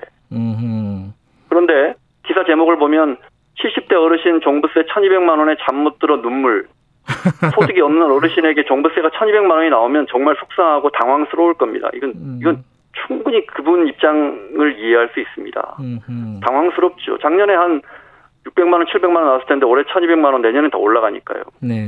근데 이분이 1200만 원 종부세를 가지려면 말씀드린 것처럼 아마 한 40억 아파트 하나, 30억 아파트 하나는 최소 갖고 계실 겁니다. 음흠. 그러면 합계 70억인데 네. 이 아파트는 아시다시피 6, 7년 전에 40억 정도 했을 겁니다. 합쳐서. 예. 그러면 평균적으로 그러면 강남에 있다고 치면 그러면 한 2, 30억의 평가 차익이 아직 팔지 않았지만 음흠. 평가 차익을 갖고 계신가 1,200만 원을 내셔야 합니다. 주택을 70억, 80억 소유하고 계시니까요. 네. 이렇게 기사를 써야 되는데 그렇게 쓰면 종부세 폭탄 프레임이 만들어지지 않지 않습니까? 음. 그러니까 그냥 앞에 어떤 아파트를 얼마나 갖고 계신지는 빼버리고 1,200만 원의 눈물. 음흠. 그래서 그래서 그 20, 강남의 대표적인 아파트 25억, 30억, 35억 하는 아파트 3개가 종부세가 얼마나 나오는지를 제가 고지서를 첨부해서 SNS, 제 SNS에 올렸더니, 예. 그랬더니 이제 이 언론에서 하는 거랑 너무 차이가 나니까, 예. 그래서 좀 이게 뭐 논란이 되고, 어, 언론들이 기사화하고 몇몇 의원님들이 퍼가고 그래서 일이 커지고 있네요. 네. 근데 이게 그런 반론이 당장 나오잖아요. 아니 강남 사는 게 죄냐? 집값 올린 게 누구냐? 네. 이사 가란 얘기냐? 네. 너무 가혹한 거 아니냐? 뭐 이런 반론에 대해서는 어떻게 보세요? 그러니까 제가 종부세를 1,200만 원 내보지 않아서 네. 그렇지만 어, 우리 보유세가 김 기자 아시는 것처럼 급격하게 오르고 있는 건 맞습니다. 그런데 네. 집값이 정말 특히 우리 국민의 3.1%가 사는 강남 3구의 집값이 정말 많이 오르지 않았습니까? 네. 네. 그래서 정부가 대책을 내놨고 음. 그리고 그 오른 가격에 비하면 그리고 네. 선진국이 보유세를 부담하는 그 세율에 비하면 네. 어, 상당히 수긍할 만한 수준입니다. 음. 물론 그분들 입장에서 받아들일 수 없다고 주장하는 것 또한 역시 충분히 이해가 됩니다. 음. 그런데 그걸 설득 국민들에게 설명하는 언론이 네. 제대로 된 팩트로 설명하느냐 그렇게 음. 안 되니까 지난해보다 4배 올랐다. 네. 근데 어, 액수가 20만 원에서 80만 원 됐다는 이야기는 하지 않고 4배 올랐다고만 이야기를 하고 음흠. 4배가 평균적으로 오를 수가 없습니다. 지난해 종부세로 3천 3조 3조 3천억 걷었는데 올해 4조 2천억 걷어서 종부세 세액은 27% 올라가는데 네. 3배, 4배 올랐다는 기사는 너무 많거든요. 그래서 네. 좀 정확하게 국민들에게 설명하자라는 음. 취지였습니다. 그거는 뭐 언론들에게 좀 반성을 해야 된다라는 생각이신 것 같고 사마나 파로님이 어, 현 정부 부동산 네. 정책에 대해서 꼭 물어봐 달라고 했어요. 이제 저희들이 이제 인터뷰 진행하면서 더불어민주당 진성준 의원하고도 했는데 그런 얘기를 했거든요. 네네. 이게 지금 시그 부동산 시장의 문제가 정책의 실패가 아니라 시장의 실패일 뿐이다. 이런 타, 네. 이런 얘기를 했단 말이에요. 사마나 파로님은 현 정부 부동산 정책 뭐 스물 몇 번 뭐 발표를 했다 뭐 이런 얘기도 있는데 대책들을 전반적으로 평가하신다면 어떻습니까? 그 시장의 실패인지 정책의 실패인지는 근데 시장에 실패하지 않게 하기 위해서 정책을 쓰는 거 아닙니까? 네네. 저는 이제 두 가지로 봅니다. 처음에 이 정부가 보유세 분명하게 올릴 수 있었는데 우물쭈물하다가 음. 그 보유세 안 올릴 거야 하니까 재정개혁 특위 그 김남근 김남근 변호사 세워서 이거 만들어서 논의하다가 결과 언론 보도도 거의 안 나왔습니다. 저는 그거 매일같이 지켜보고 있었는데 음. 그 결과 그냥 기재부 서랍에 들어가 버렸고. 네. 그리고 이제 땜질식 처방만 정말 이어지고 있는 게 아닌가. 그다음에 음. 두 번째로는 정책의 우선순위가 네. 임대주택 공급이나 최저 주거 기준 미달 가구 뭐 이런 서민 주거 안정에 저 맞춰졌으면 음. 그러면 이렇게 강남 집값을 잡겠다는 이 프레임보다 훨씬 덜 정치적으로 이용되지 않았을까. 음. 그러면 좀 정책이 더 힘을 받지 않았을까. 음. 이 부분이 제일 아쉽습니다. 근데 언론도 그렇고요. 정부도 그렇고 강남 네. 집값, 강남 아파트에 굉장히 집중을 해요. 이건 어떻게 네네. 봐야 될까요? 다, 다 당연한 건가요? 그 강남에 집을 구매할 수 있는 사람들의 구매력은 아시다시피 소득은 무섭게 오르고 있고 그걸 잡기가 쉽지가 않은데 정부 네. 생각에서는 특히 어 촛불로 탄생한 정부 입장에서는 공정하지 않다고 본 것이죠. 앉아서 음. 10억 아파트가 20억, 30억이 되는 건 공정하지 않다. 이걸 바로 잡아야겠다 생각한 취지는 알겠는데 네.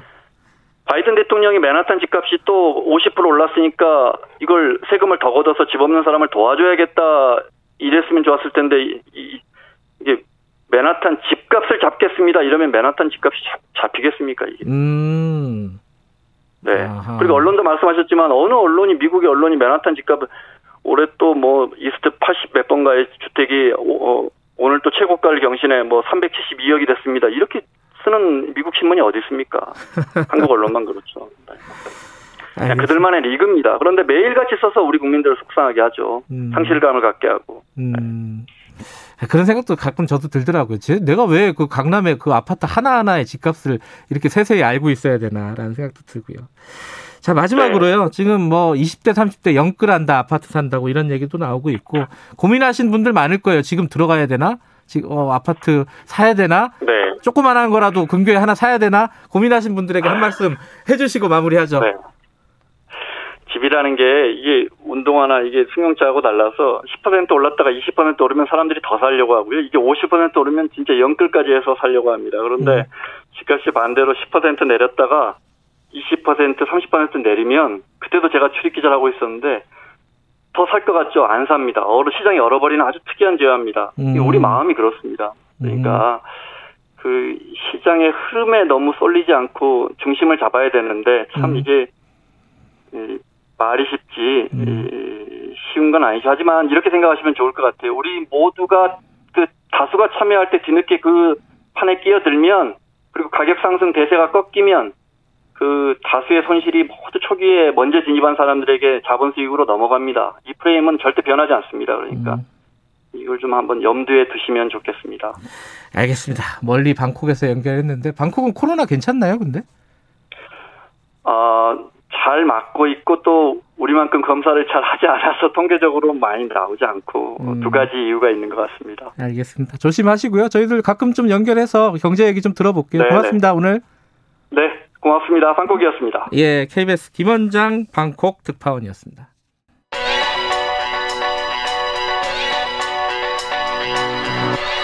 최강 시사 김수민의 눈. 예, 김수민 평론가 나와 계십니다. 안녕하세요. 반갑습니다. 김종인 비대위원장이 내일 사과를 발표한다. 네. 지금 이러고 있는 거죠, 지금? 그죠? 12월 9일. 예. 박근혜 전 대통령 탄핵 소추안 가결 4주년 되는 아, 날인데 4년 됐군요. 원래는 두 전직 대통령 판결이 완료될 때 사과를 하겠다라고 했어요. 근데 지금 박근혜 전 대통령 재상고심이 진행 중인데 어차피 무죄로 날 가능성 없습니다. 네. 네. 그리고 더 기다리면 시점이 늦어진다고 판단을 했기 때문에 이번에 사과를 하겠다라고 하는 것이겠죠. 음. 자, 근데 지금 어 당내 반발이 만만치가 않아요. 그죠? 어, 네. 예컨대 이건 좀좀 워딩 자체가 좀 세네요. 서병수 의원 같은 경우에는 어, 좌파 세력 단죄가 우선이다. 네. 뭐 이런 얘기를 했어요. 이거 참 이게 이겨낼 수 있을까요? 이게 공통적인 인식이 있긴 한게 네. 국민의힘이 민주당을 쫓아가고 있다. 그러니까 정부 여당 지지율이 떨어지고 있다. 이거는 공통된 인식일 겁니다. 분위기 양쪽에. 좋다 이런 얘기죠. 예. 음. 근데 이제 이게 국민의힘 지지율 상승을 의미하느냐 했을 때 현재 어떤 중도층이라든지 이쪽의 지지가 이어지고 있지 않다라고 하는 게 김종인 위원장의 입장이 될 것이고, 음. 예 그리고 정부 여당을 공격하기 위해서라도 과거 문제를 털고 가야 된다라고 음. 생각을 하는 것이겠죠. 그리고 마침 서병수 의원이 나오면서 부산시장 선거에도 영향을 주지 않을까 싶어요. 음. 서병수 의원이 재보선 출마를 공식화를 했거든요. 네. 김종인 위원장은 안 그래도 친박 출신이고 다선 정치인이라서 출마 안 했으면 좋겠다고 생각을 했을 겁니다.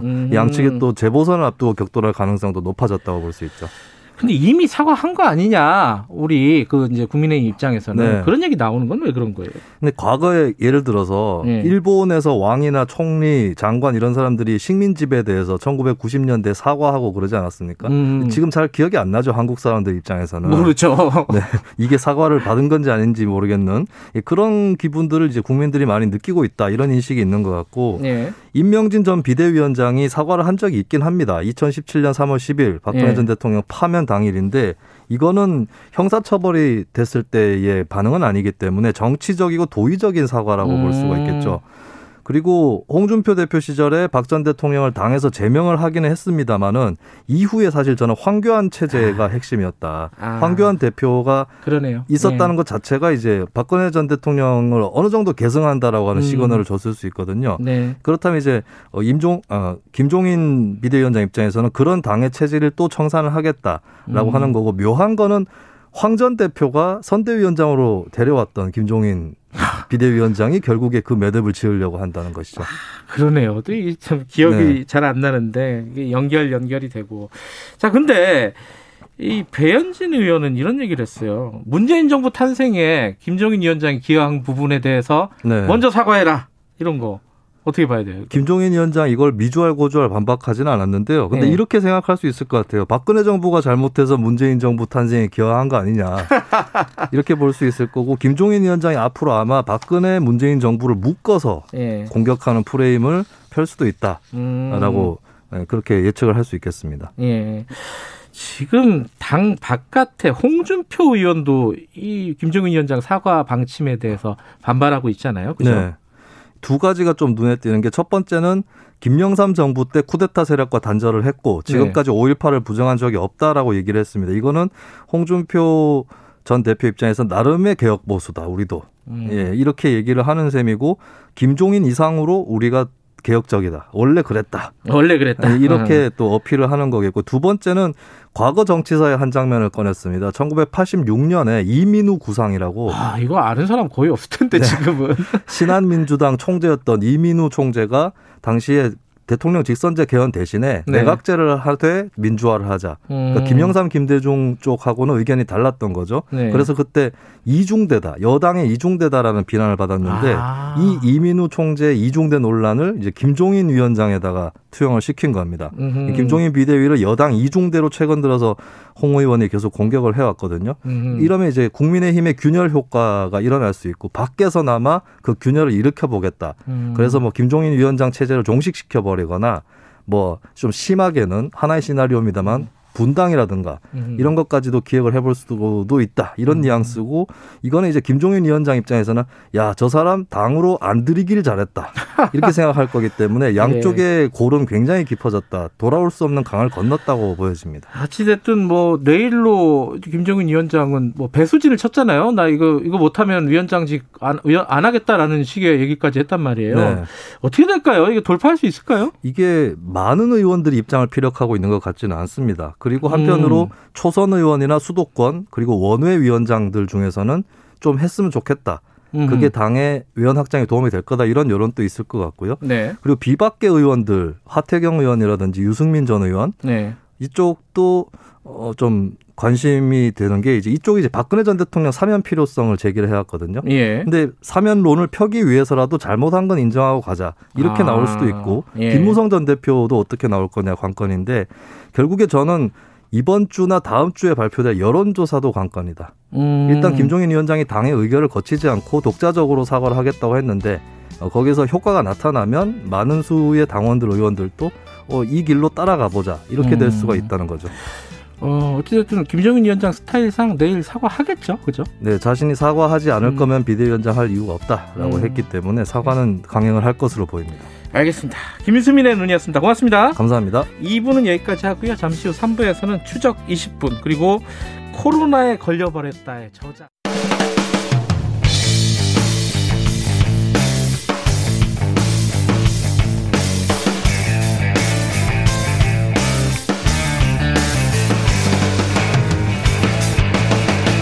김경래의 최강 시사.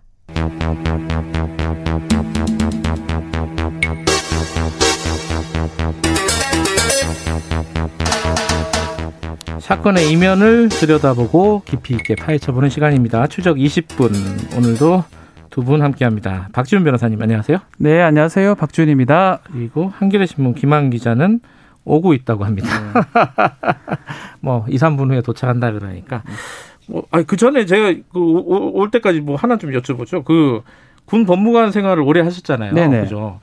최근에 군인들 뭐 원래도 있었겠지만 그래서 군인들 성범죄라는 게 최근에 이제 성범죄 같은 게 이제 이슈가 많이 되니까 네. 기사가 많이 나오잖아요. 뭐 군인들이 성범죄를 저지른 경우가 있어요. 휴가 나와서도 그렇고 아니면 퇴근 후에도 그렇고 그, 네. 그 군대 내에서도 마찬가지죠. 그렇죠. 네.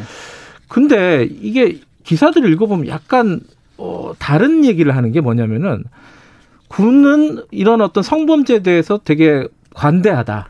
이런 쪽이 있고 아니면 오히려 더 가혹하다. 라는 음. 쪽이 있고 어떤 게 더 합리적인 설명일까요? 저 같은 경우는 이제 10년간 이제 네. 군 법무관으로 복무를 하면서 음. 군 판사도 뭐 몇 번 했었고 음. 군 검사도 했었는데 아, 그래요? 그러니까 뭐 기소도 하고 뭐 그건 좀 보직 전환이 있습니다. 아, 그래요? 예, 재판도 한 적이 있는데 사실은 어폐가 있는 게 네. 밖에 있는 양형 기준을 그대로 씁니다. 민간 아. 법원에 있는 거를 지금도 마찬가지고요. 음. 오히려 군사법원법 아니면 군형법에 따르면 군인이 군인한테 성범죄를 저질렀을 때 네. 가중돼서 처벌을 되게 돼 있습니다. 아. 강제추행도 포함해서요. 그 조직을 어떻게 위해하는 네. 그런 결과도 그런 법들이 이제 가중 법규가 있기 때문에 사실은 저는 이제 고 법규에 한해서는 조금 음. 가중돼 처벌된다 보면 될 것 같고 왜 실형 비율이 되게 낮냐 이를 보면 네.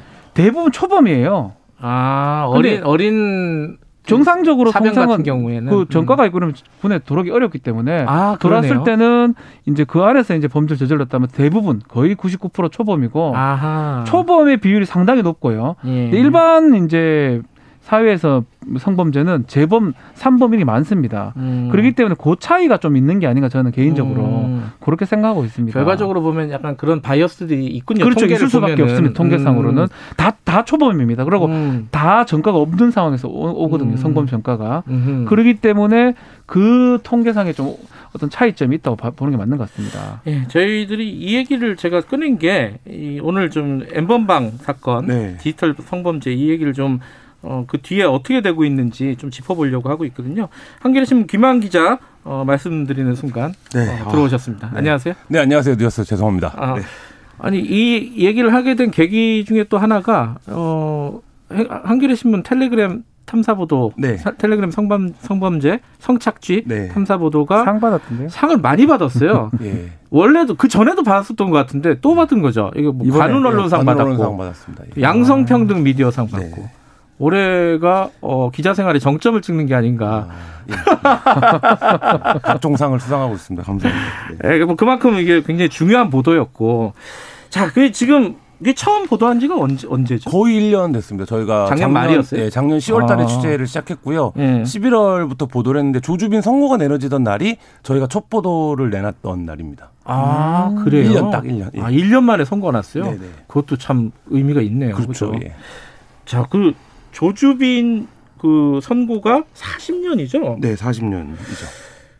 이거 굉장히 이례적이죠, 변호사님. 사실상은 10년, 15년 정도를 예상을 했습니다. 아, 그래요? 일반적으로. 어. 구형은 무기징역을 했지만 사실은 유기징역의 최장형은 30년이에요. 음흠. 가중을 하면 이제 50년까지 가능하지만 네. 30년 이상 잘 안 합니다. 음흠. 특히 이제 사람에 대한 생명에 어떤 위해를 가했거나 그런 범죄가 아닌 이상은 근데 사실 이건 뭐 생명보다는 인터넷 성범죄라고 보는 게 맞거든요. 음. 그럼에도 불구하고 40년을 선고를 했다. 뭐 상당한 형을 선고했다고 보는 게 맞는 것 같습니다. 근데 물론 이제 그 뭐 미국 같은 경우에는 뭐 200년, 300년 이런 선거들이 나오잖아요. 법이 좀 다르니까요. 네. 네. 그러니까 이 40, 년도뭐 적은 거 아니냐 뭐 이런 얘기도 있긴 하지만은 어쨌든 우리 법 테두리 안에서는 네. 꽤 이례적으로 어, 형량이 높은 건 사실이었죠. 어, 그렇죠. 그렇죠. 예전에 기억하시겠지만 Welcome to Video 사건을 일으켰던 손정우 씨 같은 경우에 예. 1년 6개월을 받았었거든요. 예. 그리고 조주빈 말고 이제 갓갓으로 알려진 문형욱 씨가 예. 있습니다. 이 문형욱 씨가 실제 이제 오프라인에서 같이 성범죄를 공모했던 사람들 중에 음흠. 확정 판결이 난 사람들이 있는데 뭐 2년 6개월, 3년 6개월 이렇게 그렇죠. 받았었어요. 아, 그러니까 2년. 네, 네. 음. 근데 이제 그런 거 거의 찍어내듯이 한 2년 6개월 정도를 음. 줬었었는데 네. 그거에 비하면 뭐 굉장히 획기적으로 늘어났고 네. 배경에는 말씀하신 대로 지금 현행 법 체계에서 저희가 40년이라는 형량을 거의 본 적이 없는데 네. 드물죠. 근데 그 지난 1년 사이에 뭐 어쨌든 이 문제가 사회적으로 공론화되고 여성들이 이 문제에 분노했던 어떤 그 목소리 그리고 음. 그 과정에서 이제 양형의 변경이라든지 여러 가지가 이 범죄를 끊고 간다 우리 사회가 네. 이런 어떤 것들이 반영이 돼서 이좀 굉장히 좀 상, 상징적인 숫자가 나오지 않았나 이런 생각이 듭니다. 근데 이게 법적으로는 어 이게 이 40년 받은 사람은 그 사람의 입장에서는 이 조주빈 같은 경우에는 네. 아니 다른 애들은 어 2년 6개월 뭐 3년 6개월인데 왜 나만 40년이냐 이렇게 주장을 할 것 같아요 변호사가 그죠? 그렇죠. 지금 이제 2심 뭐 올라갈 것 같은데 네. 문제는 그 얘기와 동시에 그건 네. 분명히 할 거고요. 네. 이 범죄 집단으로 인정이 됐기 때문에 40년이 된 겁니다. 아. 다 주장할 겁니다. 아, 법의 형평성 범죄 집단 예를 들어 예. 조폭 같은 이런 조폭 같이 이제 그거는 물리적 예. 체계가 있어요. 예. 두목 있고 뭐 행동대장 예. 있고 조직원이 있는데 여기는 그렇게 분담은 그냥 인터넷성으로 분담해 놓은 거지 예. 사실상 의사소통이 있다고 보기는 어려운데 음. 그럼에도 불구하고 1심에서는 범죄 집단 인정하면서 40년을 선고를 했습니다. 음. 두 가지 다툴 겁니다. 음. 범죄 집단 아니다. 그리고 음. 다른 애들하고 양형. 다른 공범들하고 예. 양형 차이가 너무 많이 난다. 음. 그 지금 말했던 거 문영욱이나 이런 애, 사람들하고 음. 그 얘기를 하면서 다투면 2심에서는 변동의 가능성도 있지 않을까 생각이 그러니까 듭니다. 핵심은 범죄 집단 양형이야 이제 또 어, 양형 기준이나 이런 게 있으니까 그런데 범죄 집단으로 계속 인정을 하느냐의 문제일 네. 것 같네요. 사실 그렇죠? 뭐 현행 지금까지 범죄 집단을 인정했던 거는 두 가지인데요. 하나는 네. 통제가 그러니까 위계 질서가 있느냐, 그러니까 예. 지휘 통제를 따르느냐 그 조직이 예. 범죄를 저지르면서 그러니까 조직성이 중요하고 또 한 가지는 범죄 수익을 공유하느냐 아. 이 부분인데, 그러니까 범죄의 최종적인 이제 목적을 같이 하느냐 이 두 가지로 판단을 하는데, 예. 그러니까 어, 이 전에 이런 부분은 있습니다. 그러니까 이게 일반적으로 이제 오프라인에서 벌어지는 범단, 그러니까 범죄 네. 조직과는 좀 다른 성격을 띠긴 하지만 네. 예전에 뭐 변호사님 기억하실 텐데 보이스피싱 조직들이 음. 그 범죄 단체로 판정이 처음 났을 때도 논란이 좀 있었어요. 그러니까 예를 들면 이게 오프라인에서 실제 뭐 연락을 하고 지휘 통제 체계가 확실하고 음. 조폭과는 좀 다르지 않냐라고 음. 했는데 보이스피싱 범죄들도 어쨌든 지위를 따르고 그 범죄에서 발생하는 수익을 공유하기 때문에 음 범죄 조직으로 본다 이런 판례들이 있었거든요. 그러니까 지금 이 범죄는 디지털상에서 벌어지는 범죄에 대해서 최초로 이 범단, 그러니까 범죄 단체를 적용을 한 건데 논리는 두 가지입니다. 그러니까 어쨌든 실제로 대면하진 않았지만 박사를 정점으로 해서 역할 분담이 분명히 있었다. 음. 그러니까 판결문에 보면은 각각이 어떤 역할을 했는지가 나오거든요. 그 이제 음. 그거를 박사가 지휘했다 이런 이제 음. 체계로 본 거죠. 또 한 가지는 수익에서 재화를 서로 이제 어. 그 나눠 가진 것도 있고 근데 이제 그 부분은 박사가 압도적으로 돈을 많이 가졌고 뭐 사실 이제 오프라인에서 보면 크게 의미 없는 금액이라고 할 수 있는 돈을 나눠 가진 음. 정도인데 실제로 동영상을 공유하는 그 자체, 그러니까 예를 들면 그 조주빈이 갖고 있던 동영상을 나눠주는 그 자체가 이 범죄의 목적을 서로 공유한 게 아니냐, 뭐 이런 측면의 의미도 있기 때문에 사실 이제 변호인들은 기존의 판례 어긋난다. 그러니까 예를 들면 음. 이거 오프라인에서 말하는 그런 범죄 조직이 아니다 네. 이렇게 주장하지만 사실 이제 그 부분에서 재판부가 좀 다른 판례를 만든 이런 측면도 좀 어, 볼수 있을 것 같습니다. 이건 뭐 항소심도 그렇고 대법원도 기다려 보면서 이게 어 굉장히 중요한 판례가 될 거잖아요. 마지막이 되면은 그죠. 그렇죠. 그럼 어떻게 진행이 되는지 좀 봐야 될 것 같고 가해자들에 대한 아까 말씀하신 뭐 각각 뭐 조주빈 네.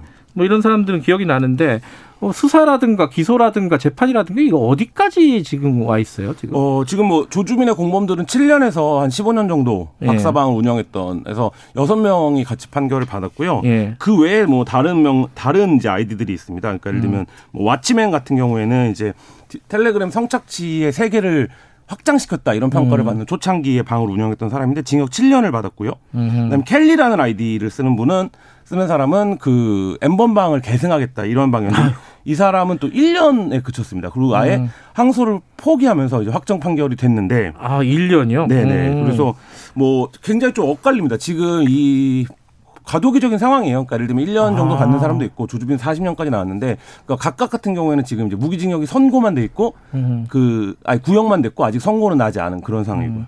물론 이제 조주빈은 두목의 역할이니까 그렇죠. 뭐 형량이 높 다는 것도 뭐 자연스러울 수도 있는데 말씀하신 대로 1년에서 40년이면은 편차가 좀 너무 커서 좀 혼란스럽다라는 생각은 좀 드네요. 그렇죠. 지금 사실은 양형 기준을 마련하고 있는 상황이라고 봐야 될 것 같습니다. 음흠. 지금 좀 쉽게 말하면 양형 기준상으로는 청, 성착취물을 예컨대 그것을 만들었다 할 네. 때는 네. 최대 29년까지 가능하도록 돼 있고요. 아하. 상습적으로 이제 했다면 10년 6개월 이상을 선고할 것을 권고를 했다는 거 하거든요. 예. 양형 기준을 예. 만든다는 거거든요. 예. 그런 것들이 이게 지금 앞으로 이제 사실은 계속 적용돼야 될 부분이기 때문에 음. 확장됐다고 보기엔 좀 어렵지 않을까 생각이 음. 들어요. 그러다 보니까 좀 안 되는 양형 기준을 따라서 선고 선고도 그렇고 구형도 네. 그렇고 조금 차이가 있는 걸로 보입니다. 음. 근데 이 이런 어떤 제작하고 성착취물을 만들고 네. 유통시키고 이런 사람들은 이제 선고가 이런 식으로 진행이 됐는데 그거를 구매한 사람들이 있잖아요. 그죠? 네, 네. 그 사람들도 뭐 강하게 처벌해야 된다라는 여론이 꽤 높았어요, 사실은. 어떻게 됐어요, 그 사람들은? 그러니까 그 부분은 어. 기, 뭐, 그러니까 사회적인 여론과는 달리 처벌 수위가 높지는 않은데요. 그러니까 음. 예를 들면 뭐 집행유예가 대부분입니다. 그러니까 지금 그래요? 검거를 해도. 음. 근데 이런 거는 있습니다. 그러니까 뭐냐면 그 범죄를 예방하는 데서 그 두 가지를 중요하게 본다라고 얘기를 하는데 전문가들이 음. 하나가 이제 엄벌성입니다. 그러니까 조주민에게 내린 것처럼 음. 이 범죄를 저지르면 강한 처벌을 받는다라는 음. 게 이제 굉장히 범죄 예방 효과가 있고 또 하나는 확실성입니다. 확실성은 뭐냐면 처벌 수위가 높지 않더라도 이 범죄를 저지르면 반드시 발각된다. 아. 네, 이두 가지인데 지금 조주빈에게 이례적인 판결을 내린 거는 그 전까지 너무 양형이 손방망이었다. 음.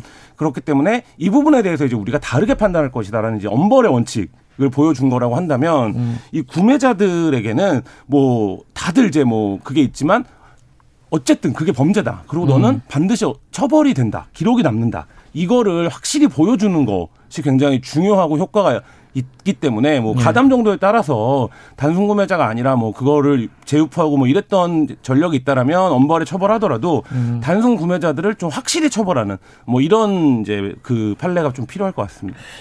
어, 그 집행유예가 선고됐다고 하는 건 이거는 뭐 법리상으로 보면 그 정도가 타당한 그렇죠. 건가요? 저는 좀 그래 봅니다. 이게 어. 뭐 같이 착취물을 뭐 만들거나 거기에 개입했다고 보기는 어렵고요. 거기에 음. 개입했으면 공범이 되는 겁니다. 음. 이건 사실 단순 구매자거든요. 예. 이 법이 만들어지기 이전에는 사실 처벌하기도 애매했던 부분도 있어요. 음. 그렇지만 이제 미성년자 그 착취물에 소유자한테도 처벌할 수 있기 때문에 그 법 조항을 적용한 거고요. 음. 그건 사실 형량이 되게 낮습니다. 이제 새로 만들어진 법을 네, 저 그렇죠. 조항을 네. 적용을 받은 거군요. 아니 예전에 있던 법이긴 한데 네. 요거는 이제 그 이후에 다시 또 법을 만들긴 만들었습니다. 네. 그 법을 적용하면 조금 더 가중에 처벌될 수는 있지만 아. 요거는 이제 미성년자 그 음란물을 소지했을 때 네. 처벌할 수 있는 거기 때문에 구매했을 땐 소지가 됩니다. 음. 그래서 이제 고 조항으로 적용했을 때는 집행유예가 되게 센 형이 아니었나 생각이 듭니다. 음.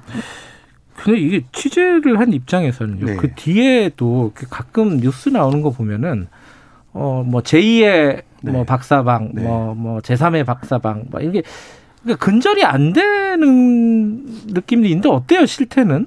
실제로 많이 줄어들긴 했어요. 저희가 아, 줄기는 많이 줄었다. 네, 저희가 이제 텔레그램에 아. 그런 방들에 여전히 가입이 되어 있는데 네. 보면 이제 많이 활성화가 안 되거나 많이 이제 줄어들긴 했는데 네. 저희가 이제 목격하지 못할 뿐이지 더 이제 음성화됐을 가능성도 있죠. 그러니까 적은 방에서 운, 사람이 아, 적은 방에서 운영이 되거나 다른 플랫폼을 네, 이용하거나 이제 그럴 가능성은 있는데 네. 그 부분에서의 쟁점이 지금 이제 수사기관이 재편을 논의하고 있는데 이 네. 부분을 네. 전담할 수사기관이 필요합니다. 왜냐하면 플랫폼이나 디지털 기술 속도가 워낙 빠르기 때문에 그 음. 부분에서 인지하고 이제 들어가면 사실 이제 범죄를 예방할 수가 없거든요. 그러니까 음. 그 부분에서 이 범죄를 예방하려면 수사기관이 이 부분을 좀 집중적으로 모니터링하는 음. 인력이 좀 필요하고 네. 어 그거를 통해서 그러니까 이게 뭐 텔레그램을 막는다고 하면 또 다른 이제 플랫폼 SNS로 가고 뭐 음. 뭐 이런 이제 과정들이 전개가 되기 때문에 사실 이제 그 부분을 좀 근절하는 게 필요. 음. 한 상황입니다. 그래도 의미는 있을 것 같아요. 지금 이렇게 하기 때문에 안 음. 된다는 걸 확실히 알았거든요. 예. 그러니까 빨리 빨리 뭐 딴 데를 찾긴 찾겠지만 사법 당국이 쫓아가기 때문에 뭐 큰 저는 막을 가능성도 있다고 봅니다. 또 그것도 굉장히 중요한 신호예요. 왜냐면 음. 이들이 처음에 텔레그램에 모였을 때 텔레그램은 절대 안 절대 잡힌다 안 걸린다고 생각했거든요. 음. 근데 어쨌든 텔레그램에서 그렇게 하는 범죄자들이 굉장히 지금 엄벌을 받고 있는 상황이기 때문에 음. 굉장한 위축 효과는 있습니다. 아까 말씀하신 확실성 같은 네, 거네요, 그렇죠. 네. 텔레그램에서 네. 이런 짓을 저질러도 잡힌다. 잡힌다. 네, 어, 그렇죠. 처벌받을 잡힌다. 네. 네. 뭐 이 부분이 있고. 근데 그 공범 중에 네.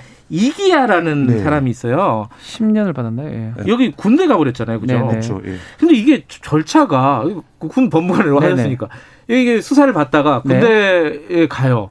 그러면 그 법원이나 뭐 아. 이렇게 검찰에 이런 게 완전히 옮겨지는 거예요? 관할이 군으로? 바뀝니다. 어. 군사 법원, 군 검찰, 군사 경찰 음. 요 시스템으로 돌아가는 겁니다. 그러니까 경찰 조사를 받다 이첩하는 거예요, 그러면? 넘겨버립니다. 아. 경찰 조사를 받다가 가면 군사 경찰 옛날에 헌병이라고 표현했죠. 예. 군사 경찰에 가는 거고 검찰 조사를 받다가 입대를 하면 군 검찰에 가는 거고요. 음. 재판 받아 입대를 하게 되면 군사 법원에서 재판을 음. 받게 됩니다.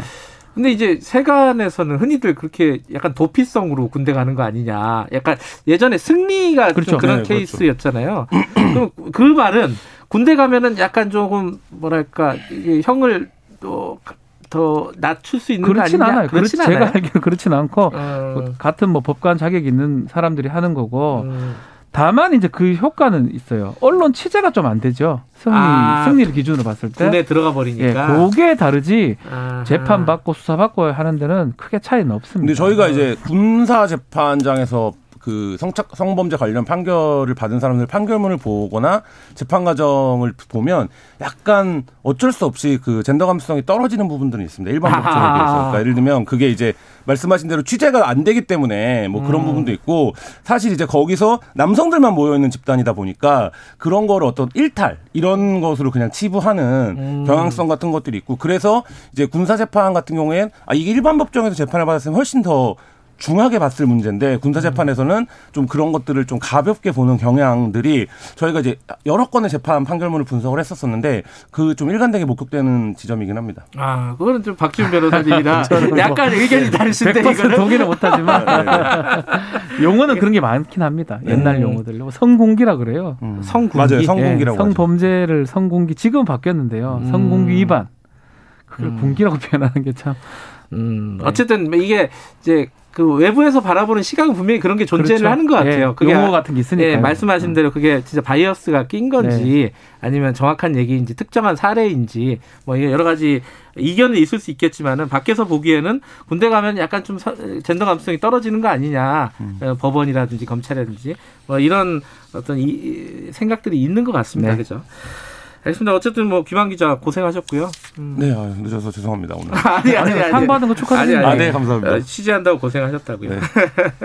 다시 한번 축하드리고 오늘 여기까지 할게요. 고맙습니다. 네, 감사합니다. 감사합니다. 어, 박지훈 변호사 그리고 한겨레 신문 김만 기자였습니다. 지금 시각은 8시 48분입니다.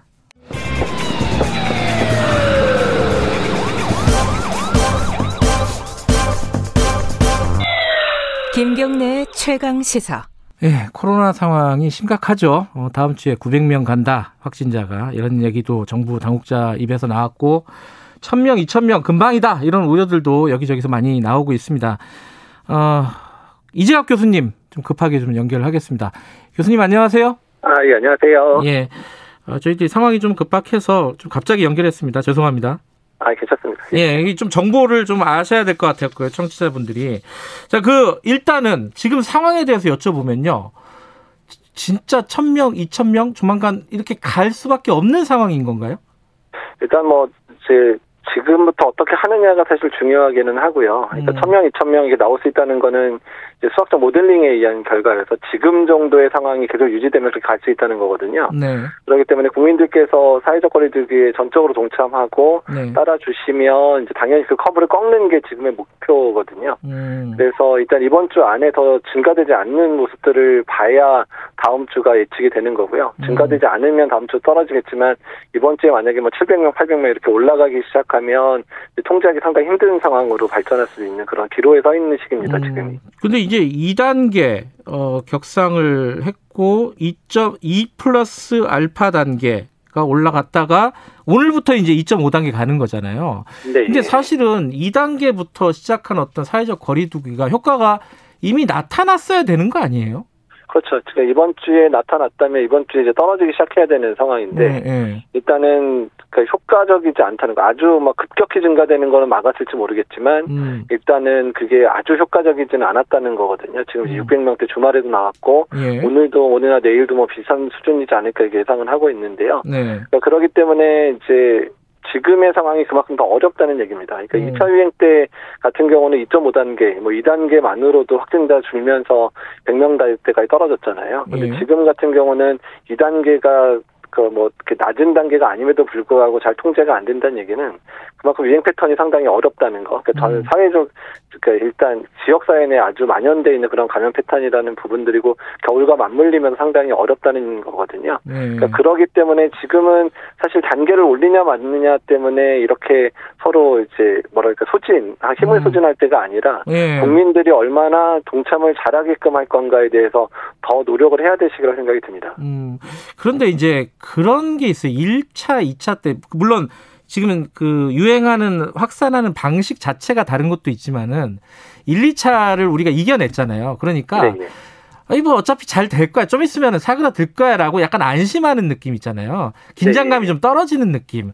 전반적으로 사회 전체적으로 분위기가 그런 것 같아요. 그게 제일 걱정되더라고요. 예, 사실 그게 좀 우려가 되는데요. 네. 사람들한테 9시 넘어서 식당에서 이제 식사가 안 된다고 하니까 9시 전에 다 식사를 어, 그러니까요. 몰, 네. 몰려서 오히려 식당 중에 일부는 더 사람이 붐비는 이런 상황들도 음. 벌어지고 또한 수도권이 2.5단 2단계부터 이제 식당이 잘 안 되니까 네. 그다음에 이제 다른 지역은 1.5단계니까 오히려 꼭 대면 회의를 강행하는 측에서는 오히려 지방에서 회의를 여는 대면 회의를 여는 뭐 이런 회의를 열거나 그런 모임 송년 모임 이런 걸 갖는 이런 상황들도 보여지고 있어서 네. 일단은 사람들 마음속에 이제 1차랑 2차를 잘했으니까 이번도 괜찮겠거냐는 아까 말씀하신 음. 그런 마음들도 있는 것 같고 그래서 그게 좀 상당히 좀 우려가 되는데 일단은 이제 상황 자체가 쉽지는 않고 또 유럽이나 미국이 이런 상황이었다 갑자기 파국을 맞았었기 때문에 음. 또 국민들께서 조금 더 지금까지 잘해 오셨지만 조금 더 잘해 주시길 부탁드리는 마음입니다. 근데 이제 그 얘기를 많이 합니다. K 방역이라는 게 계속적으로 지금 호평을 받고 있고 성공적으로 진행이 되고 있다고 생각을 했는데 네. 최근에 어, 이 3차 유행에서 좀 오판을 여러 차례 한 게 아니냐. 잘못된 어떤 어, 판단을 한 거 아니냐라는 얘기들이 좀 있습니다. 이게 어디서부터 문제가 있다고 보셔야 봐야 될까요? 그러니까 일단 1차 유행과 2차 유행이 크게 유행을 안 했다 보니까 예. 정부 차원에서도 뭐 그 정도 유행이면 우리가 이제 감당 가능하겠다. 음. 또한 경제 상황도 이제 다른 국가에 비해 상대적으로 낮긴 하지만 네. 우리가 조금 더 잘하면 어떨까라는 욕심도 좀 있었던 것 같거든요. 음. 그러다 보니까 대응 자체에서 초기부터 1, 2차 유행 때보다 훨씬 더 그 단계 격상에 대한 저항감이 상당히 컸거든요. 아, 전문가들이 예, 음. 전, 전문가들이 얘기할 때 사실 전문가 사이에서도 이론 되게 이제 상당한 이견을 보였던 상황들이었기 때문에 초기부터 네. 그래서 어쩌면 감염병 전문가들이 이 겨울에서의 위기가 상당히 심각해질 거라고 언급을 했음에도 불구하고 네. 다른 경제 영역이라든지 또 감염병 전문가 안에서도 좀 다른 시각들이 사실 노출이 되긴 했었습니다 이번에는 네. 그래서 그런 부분들이 정부로 하여금 조금 이제 판단에 있어서 조금 어려움을 음. 주었던 게 아닌가 생각이 들어서 음. 일단은 이게 뭐 3차 유행도 우리가 처음 맞는 3차 유행이잖아요 겨울에 그렇죠. 그렇기 때문에 어떤 바이러스의 새로운 유행 또 3차 유행 이런 부분에 있어서는 조금 더 우리가 신중 해야 되고 조금 더 방역에 좀 더 신경을 써야 되는 게 아닌가 또 무게를 더 실어줘야 되는 게 아닌가 생각을 하고 있습니다. 지금 방역 당국이 하는 게 이제 기본적으로는 뭐 3T라 그래갖고 검사하고 추적하고 치료하고 이런 거잖아요. 네. 그 이게 일상적인 활동을 어, 일상적인 방역 활동을 좀 더 열심히 하면 되는 건지 아니면은 특별히 이 3차 유행은 어떻게 접근을 해야 되는지 좀 달라지는 부분이 뭐가 있습니까? 방역 당국이 해야 될 일 중에? 그러니까 사실 뭐 역학조사라든지 환자를 조기 진단하고 역학조사하고 치료하는 과정은 음. 당연히 계속 열심히 해야 되는 부분인데 네. 그러니까 지금은 이것만으로는 해결이 안 되는 상황이라는 겁니다. 그러니까 음. 이것만으로는 이제 힘든 게 지역사회에 만연돼 있고 숫자도 한 600명 넘으면 역학조사 자체가 정밀한 역학조사가 불가능해지기 시작하거든요. 예. 그러니까 그러기 때문에 오히려 지금 3차 유행은 사회적 거리두기 강화 외에는 특별한 방법이 없다는 게 어쩌면 음. 문제일 수도 있고요. 어쩌면 국민의 동참이 정말 중요한 상황이라는 부분을 좀 이제 그 인식을 해주시고 네. 또 서로 공유하고 또 이 부분을 잘 지켜주셔도 좋겠다는 겁니다. 3단계 가야 되는 상황이 걱정되잖아요, 지금. 네. 어떻게 전망하십니까? 이건 뭐, 뭐, 간다, 만다, 뭐, 점을 쳐달라는 얘기는 아닌데, 어쨌든 걱정이 됐어요, 이 부분은. 그러니까 이번 주 유행 상황이 결정을 할 건데요. 네. 그러니까 이제 2.5단계 올렸다고 하더라도 효과 나타나는데 일주일에 열흘 나타나지만 이게 2.5단계로 감당이 불가능한 상황이면 어쩔 수 없이 3단계로 조기에 올려야 되는데 네. 이게 만약에 이번 주말 넘어가서 800명, 900명으로 계속해서 증가되는 추세라 그러면 일단 2.5단계 자체로 버티는 것 자체가 의미가 없어지거든요. 아. 그렇기 때문에 이제 3단계 이상도 올려야 되고 만약에 정말 그런 일이 있지는 않게 좀 좋겠고 안 일어나야 되면 2천명, 3천명 이렇게 늘어나는 상황이면 3단계만으로 안 될 수도 있다는 겁니다. 그렇게 되면 음. 유럽이나 미국이 한참 유행할 때 락다운했었던 그 정도까지도 갈 수도 있기 때문에 음. 이제는 경각심을 가지고 적어도 3단계 안 올리려고 아니면 락다운까지 안 갈 수 있는 상황을 이제 만들어야 되는데 그게 뭐 어차피 지금 상황에서는 자발적인 참여밖에 없다는 겁니다. 음, 지금 말씀하신 거 들어보니까 주말 상황까지 이 커브가 꺾이지 않으면은 다른 방도를 찾아야 된다라는 말씀이시네요. 예, 그렇습니다. 예, 예. 알겠습니다. 계속 고생해 주시기 바라겠습니다. 이거 뭐 그, 그 말씀밖에 드릴 게 없네요. 고맙습니다. 예, 감사합니다.